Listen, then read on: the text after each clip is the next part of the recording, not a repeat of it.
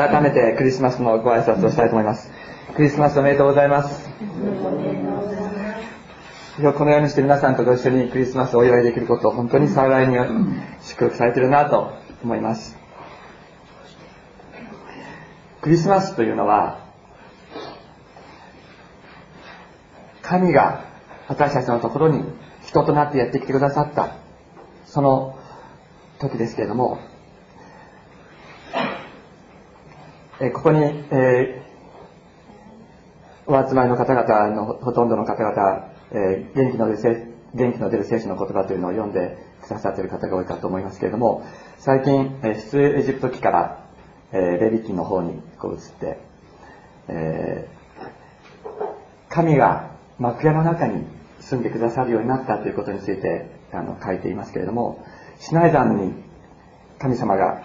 シナイ山で神様がイスラエルの民とお出会いになった時には、偶像礼拝をして、会員の罪を犯した神様、え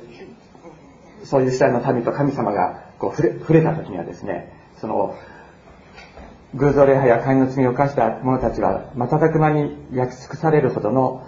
えー、滅びを経験しました。それほどですね、神様と直接的に出会うっていうことは、罪ある人間にとって非常に恐ろしいことであるわけですが、ま、神様が幕屋というところの中にですね、自己、自分、ご自身を限定して住んでくださるようになったから、イスラエルは神様と共に歩むことができるようになったのです。幕屋、人間の体っていうのは、こうやって動物もそうですけども、皮で覆われていますよね。で、この人間の体は、その幕屋っていうのは人間の体を表すんだと、聖書は言うのです。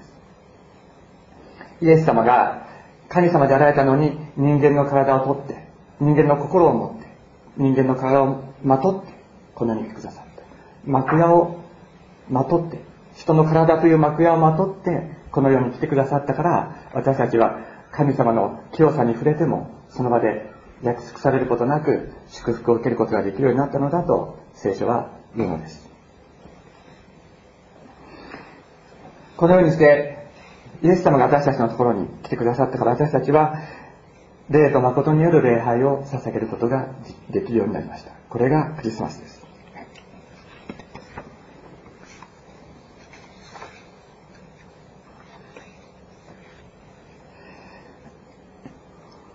クリスマスは神が自己限定して人となってやってきてくださった。しかもその自己限定のありさまというのはどういうものだったかというと、私たち普通の人間が見ても、あ、なんとかわいそうな状況なんだろう。なんとかわいそうな惨めな貧しい状況なんだろうと思うほど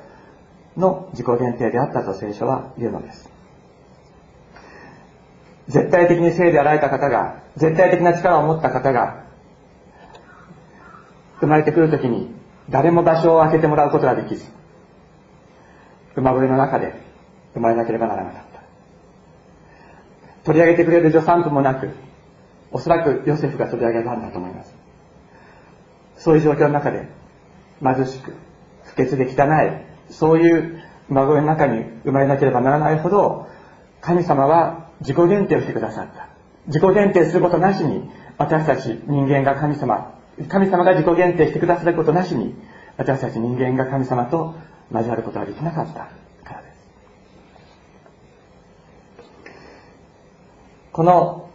自己限定してくださった神様、この幼子の前にひれ伏して礼拝するところに私たちに与えられる絶大な祝福があります。今日はこの幼子イエス様を礼拝することによって直接的な神様の導き入れるようになった東方の博士たちの出来事を通してクリスマスの意味をご一緒に考えていきたいと思います。聖書の箇所は、えー、マタイの福音書の2章です。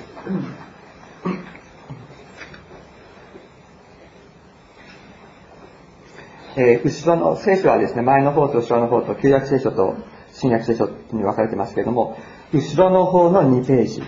後ろの方の2ページになります。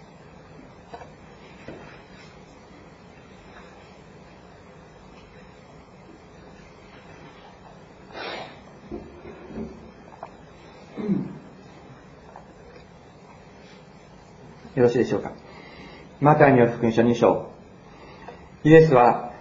ヘロデ王の時代にユダヤのベツレヘムでお生まれになった。その時、先生術の学者たちが東の方からエルサレムに来ていった。ユダヤ人の王としてお生まれになった方はどこにおられますか？私たちは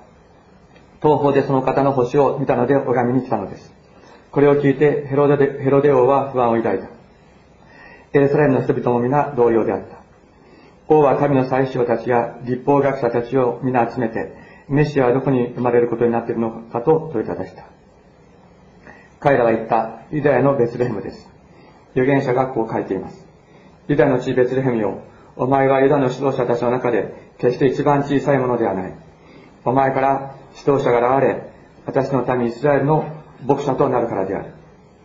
そこでヘロデは先生術の学者たちを密かに呼び寄せ、星の現れた時期を確かめた。そして、行ってそのこのことを詳しく調べ、見つかったら知らせてくれ。私も行って拝もうと言って、ベツレヘムへ送り出した。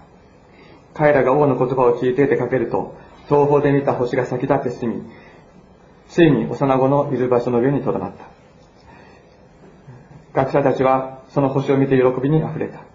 家に入ってみると、幼子は母マリアと共におられた。彼らはひれ伏して幼子を拝み、宝の箱を開けて黄金入香を持つ役を贈り物として捧げた。ところが、ヘロデのところへ帰るなと夢でお告げがあったので、別の道を通って自分たちの国へ帰っていった。当時、メソポタミア地方で先生術を行っていた学者たちがいましたけれども、その人たちは、え世界に黄金時代が現れる。その黄金時代をもたらす誠の王というのが、あの、世界に現れるということを、えー、信じていました。そして、ずっと星を観測しながら、いつその王がどこに現れるのか、ということをずっと考えていたわけです。で、仲介書によりますと、紀元66年に、えー、クリスチャンたちに対する大迫害を行って、ローマに放火した、ローマに火を放った皇帝ネロ、暴君ネロというのがいますけれども、暴君ネロのところにもメソポタミアの先生術の学者たちがやってきて、不死を拝んだという、え、記録があるそうです。ですから、彼らの判断がですね、必ずしも精霊の働きによって、精霊の導きに従っていたかというと、そうじゃない部分があったということは、そうだと思います。また、ここに記されている星の動きっていうのは、一般的な天体の運行とは違いますので、私たちは、その星は一体何だったんだろうかと言ってですね、今、今からコンピューターを駆使して、当時の星の状況を調べて、いや、あの星だ、この星だというふうに考えることというのは、あまり意味がないことだと思います。重要なのは、ユダヤ人の中から真の王、誠の王が現れることを指し示す光があったのだということですね。そのことを私たちは心に留めたいのです。そして彼らは、その星を見てエルサレムまでやってきました。彼らはエルサレムにやってきて、そしてそこにあったヘロデの、えー、王宮に来ています。ユダヤ人の王としてお生まれになった方はどこにおられますかと。彼らは新しく生まれた真の王は王宮にいると考えたわけです。まあ、そう考えるのは普通ですよね。王が生まれたら王宮にいると考えるのは当たり前です。しかし、その王宮にいたのはユダヤ人ではなくエドム人の、えー、王様ヘロデでした。このヘロデはユダヤ人を治めるためにローマ帝国によって建てられた傀儡だったのです。ですから、ヘロデにとってはユダヤ人の王が生まれたって言われたら、それは自分の地位を危うくする一大事であったということになります。ですから彼は不安になったわけです。そしてそれだけじゃなくて、えエルサレム中の人々も皆同様だったと書かれていますけれども、このヘロデ王というのは非常に猜疑心の強い人で、王権を手に入れるために非常に多くの人を殺害しました。また、王になった後も自分の死を誰かが危うくするんじゃないかという、そういう被害妄想があって、そしてその被害妄想のために自分の親族を次々と殺していくような人だったと、歴史書など、歴史書は記しています。ですから、東方の博士たちがヘロデのところにやってきて、ユダヤ人の王として生まれた方はどこにおられますか？と言ったときに、ヘロデが不安になっただけじゃなくて、その周囲の人たちもみんな、それでもう不安になるわけですね。ひょっとしたら自分が疑われて殺されるかもしれない。あるいはまた、新しい王がユダに与え、イスラエルに与えられたら、ローマとの間に戦争が起こるかもしれない。というような不安を多くの人たちが、えー、抱いたわけです。そこで、ヘロデは、えー、神の祭司長たちや立法学者たちを集めて、キリストはどこで生まれるの生まれるのかと問いただします。彼らは、旧約聖書の2箇所というところを引用して、キリストはベツレヘムに生まれるのだということを告げます。ベツレヘムに生まれたと、生まれるのだと聞いたら、立法学者や民の長老たちはイエス様探しに行けばよかったんですけど、どういうわけか探しに行かなかったんですね。で、ヘロデは博士たちをも密かに呼んで、秘密のうちに呼んで、そして彼らから星の出現の時期を聞き出します。つまり、今何歳ぐらいなのかということを聞き出すわけです。そうすると、この聖書のあの次の箇所に出てきますけども、2歳以下だということが分かるわけです。つまり1歳数ヶ月の、になっている男の子であるということをヘロデは突き止めるわけです。そして、今度ですね、は、ヘロデは、この東方の博士たちを自分のスパイとしてイエス様のところに使わす、そうとするわけです。行って、その子のことを詳しく調べ、見つかったら知らせてくれ。私も行って拝もうと言って、ベツレヘムへ送り出したと、聖書は言っています。つまり、この博士たちは、まあ、言うならば東西切っての知識人ですよね。多くの人たちから先生と言われるほどの多くの知恵を持ち、知識を持ち、そして、それなりの自負心もあった人たちであっただろうと思います。しかし彼らは自分自身が誰の声に耳を傾けて生きたらいいのかということを知ることができなかったのです。誰に従うべきなのか、わからなかった。つまり、彼らはヘロデ王を見て、このヘロデ王の敵対になってしまったわけです。本当は星の光に導かれてやってきたのに、彼らはエルサレムに、ユダヤに入った時に星から目を離してしまったんですね。ユダヤに来たら、あ、王様は王宮にいるって考えて王宮に行ってしまった。そして、そこにいた王様に、その子を拝みに行くから、あの、どこにいるか調べてこいって言われたら、はい、わかりましたって言って行ってしまう。その当時、言うならば本当に知識もあり、学術的な見識もあった人たちでしたけれども、しかし、彼らは、その学問的な、あるいは先生術という知識においては、自分が本当に誰に、誰の声に耳を傾けていったらいいのかということがわからなかったのです。そして、彼は、悪魔に取り憑かれたヘロデの手下となって、そしてイエス様を探しに行くという、そういう別の使命を与えられてしまったのです。聖書は、今、主を恐れることは知識の始めであると、信玄の中にあります。信玄の一章七節にあります。主を恐れることは知識の始めであると言いますけれども、彼らは、生ける誠の神を知らず、この場にやってきました。そして、神様どころか、悪魔の、えー、支配の中に入れられてしまったのが彼らの、えー、彼ら自身が持っていた知識知恵の結果であったわけです。しかしそんな彼らを見捨てない神様がおられました。この不思議な光不思議な星は彼らがヘロデのところで手間取っている間彼らを待ってたんですね。こう、東方の国にいた時にその星を見て、こちらよって言って教えてもらってこうついてくるわけですよね。そして、エルサレムに、あの、ユダヤに来た途端に目を離して王宮を見た。でも、星はあったんです。星が消えてた、消えたわけじゃなかったんです。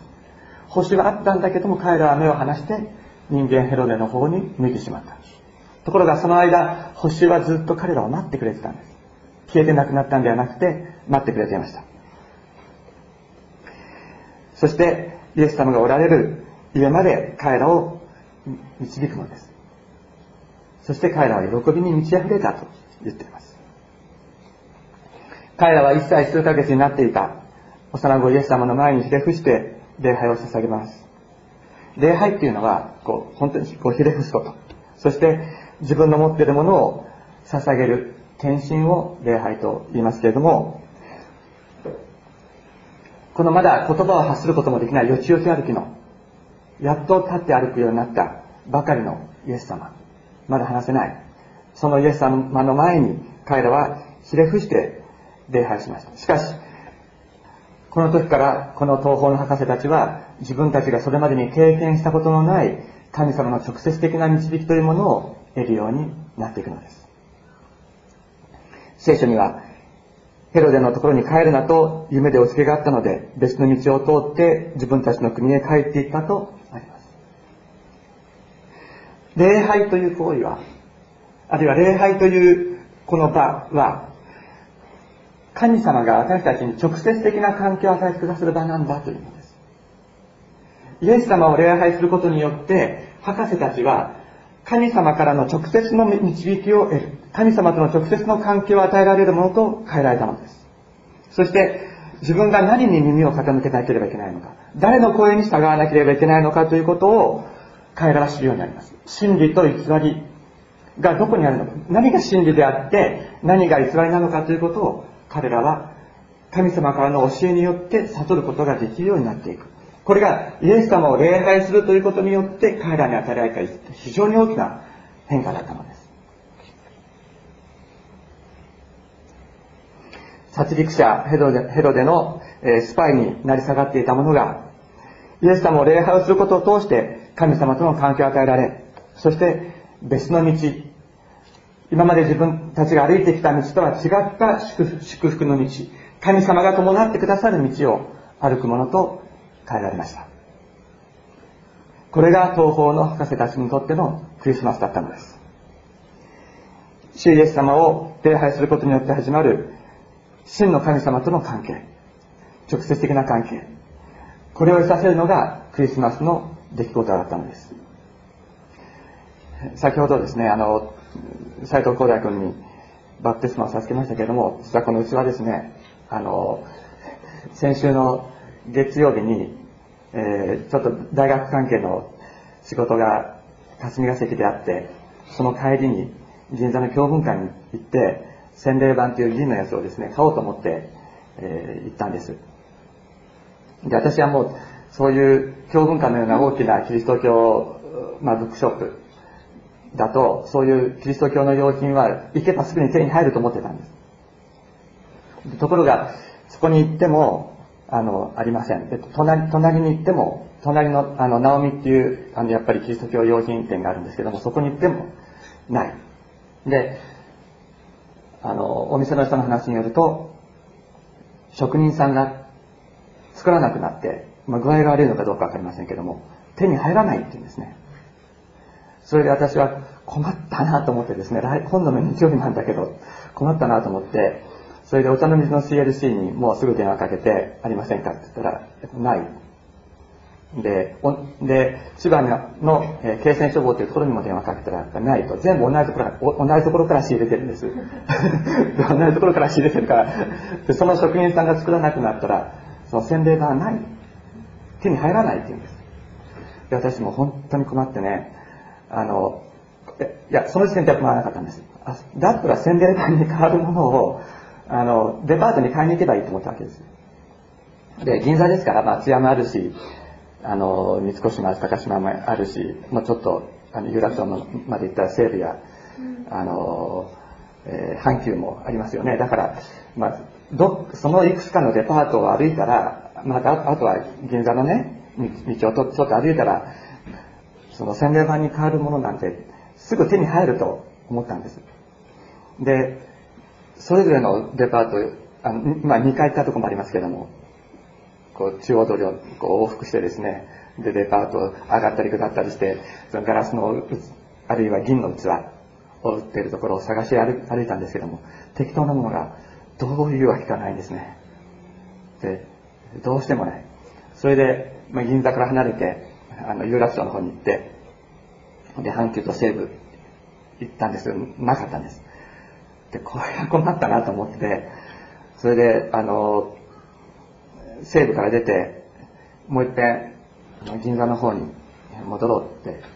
思った時に一言お祈りをしました。天のお父様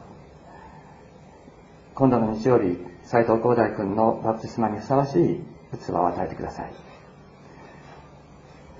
光大君をがっかりさせたくありませんと。一言本当に一言。数秒の祈りですけれども祈って。そして交差点を渡って銀座の方に戻ろうとします。するとパッとですね私の部屋って書いてあるお店が目に入ったんです。で何何売ってるのかなと思ってその私の部屋って書いてあるお店の方にこう入っていったらですねこの器が私を使ってくださいっていうような感じで置いてあるんですよ。で私は本当にあイエス様感謝します。で私はそのねデパートに行けばあのクリスタルのねあのそういうこのぐらいのその器だったら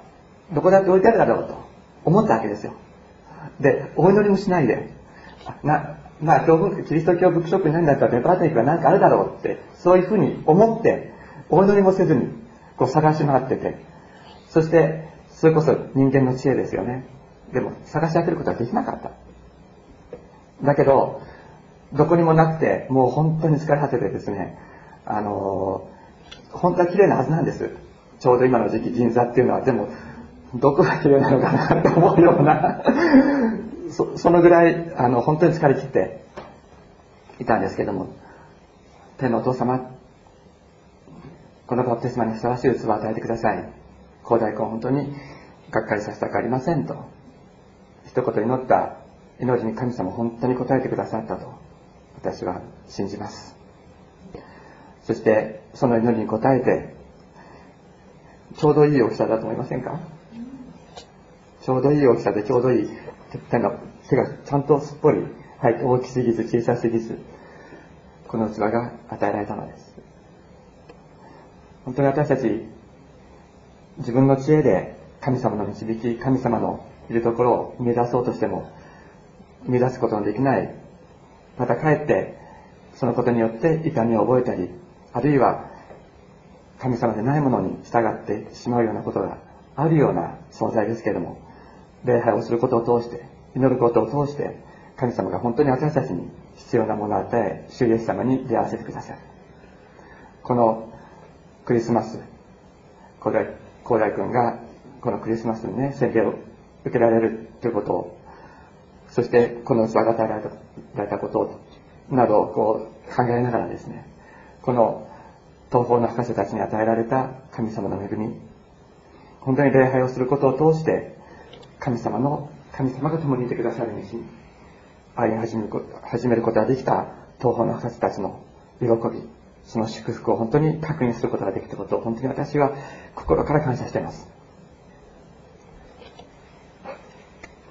先ほども申しましたけれども、クリスマスというのは、天におられた神様が、この地上に幕屋を張ってくださった。その時のことを言います。神様と関係なく生きていた私たち、何が正しく、何が間違っているか分からず、偶像礼拝や様々な罪を犯してきた私たちですけれども、そんなところに弱い肉という幕をまとって、イエス様がやってきてくださったのです。その姿は弱く、貧しく、人々から無視され、そして尊ばれませんでした。しかし、その中には、天の命が輝いていたのです。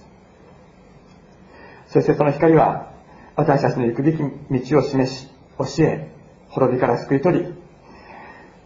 サタンに騙され、その手伝いされていたものを光の中に取り戻す力があったのです。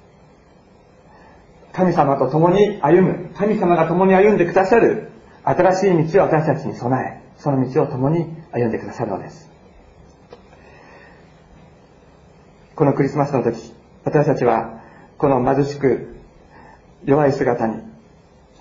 また、権力者の手にかかってしまえば、本当にすぐに殺されてしまうほど、小さな姿に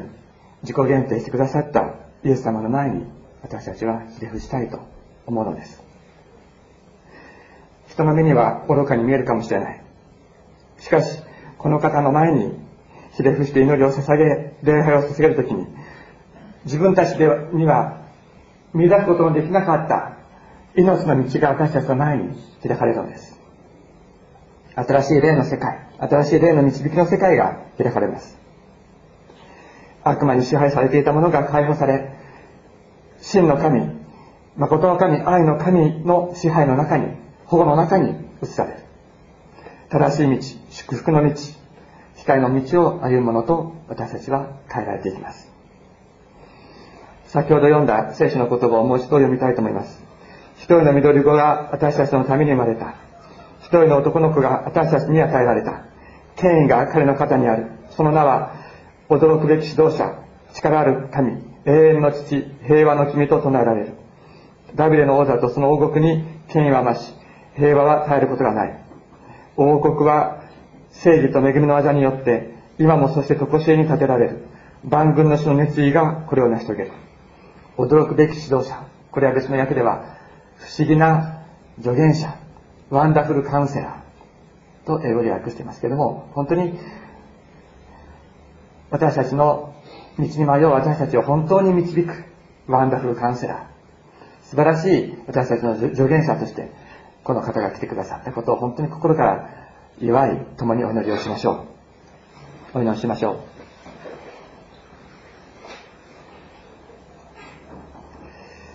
天のお父様、あなたの限りないご愛の皆を心から賛美いたします。神であられたあなたが小さく自己限定してくださり、幼子イエス様として、このうちにやってきてくださったことを心から感謝いたします。天のお父様、その姿は弱く、貧しく、また、生まれたところは本当に惨めな、汚いところでした。そんなところにまであなたは、自らを低くして、最も低い、人間の中で最も無視された、そのような者たちと共に生きるために、やってきてくださったことを心から感謝いたします。天のお父様、私たち、このイエス様の御前にひざまずき、このイエス様の前に礼拝を捧げたいと心から願っております。天のお父様どうぞ、あなたの前に礼拝を捧げ、祈りを捧げるときに、どうぞあなたが私たちに、あなたが伴ってくださる別の道、新しい道を与えてくださり、その場、その道を本当にあなたと共に歩むことができますように導いてください。このクリスマスの時、あなたが私たち一人一人にあなたの豊かな精霊を注いでくださって、祝福を満たしてくださいますように。心から感謝して、尊いイエス様の皆によってお祈りいたします。アーメン。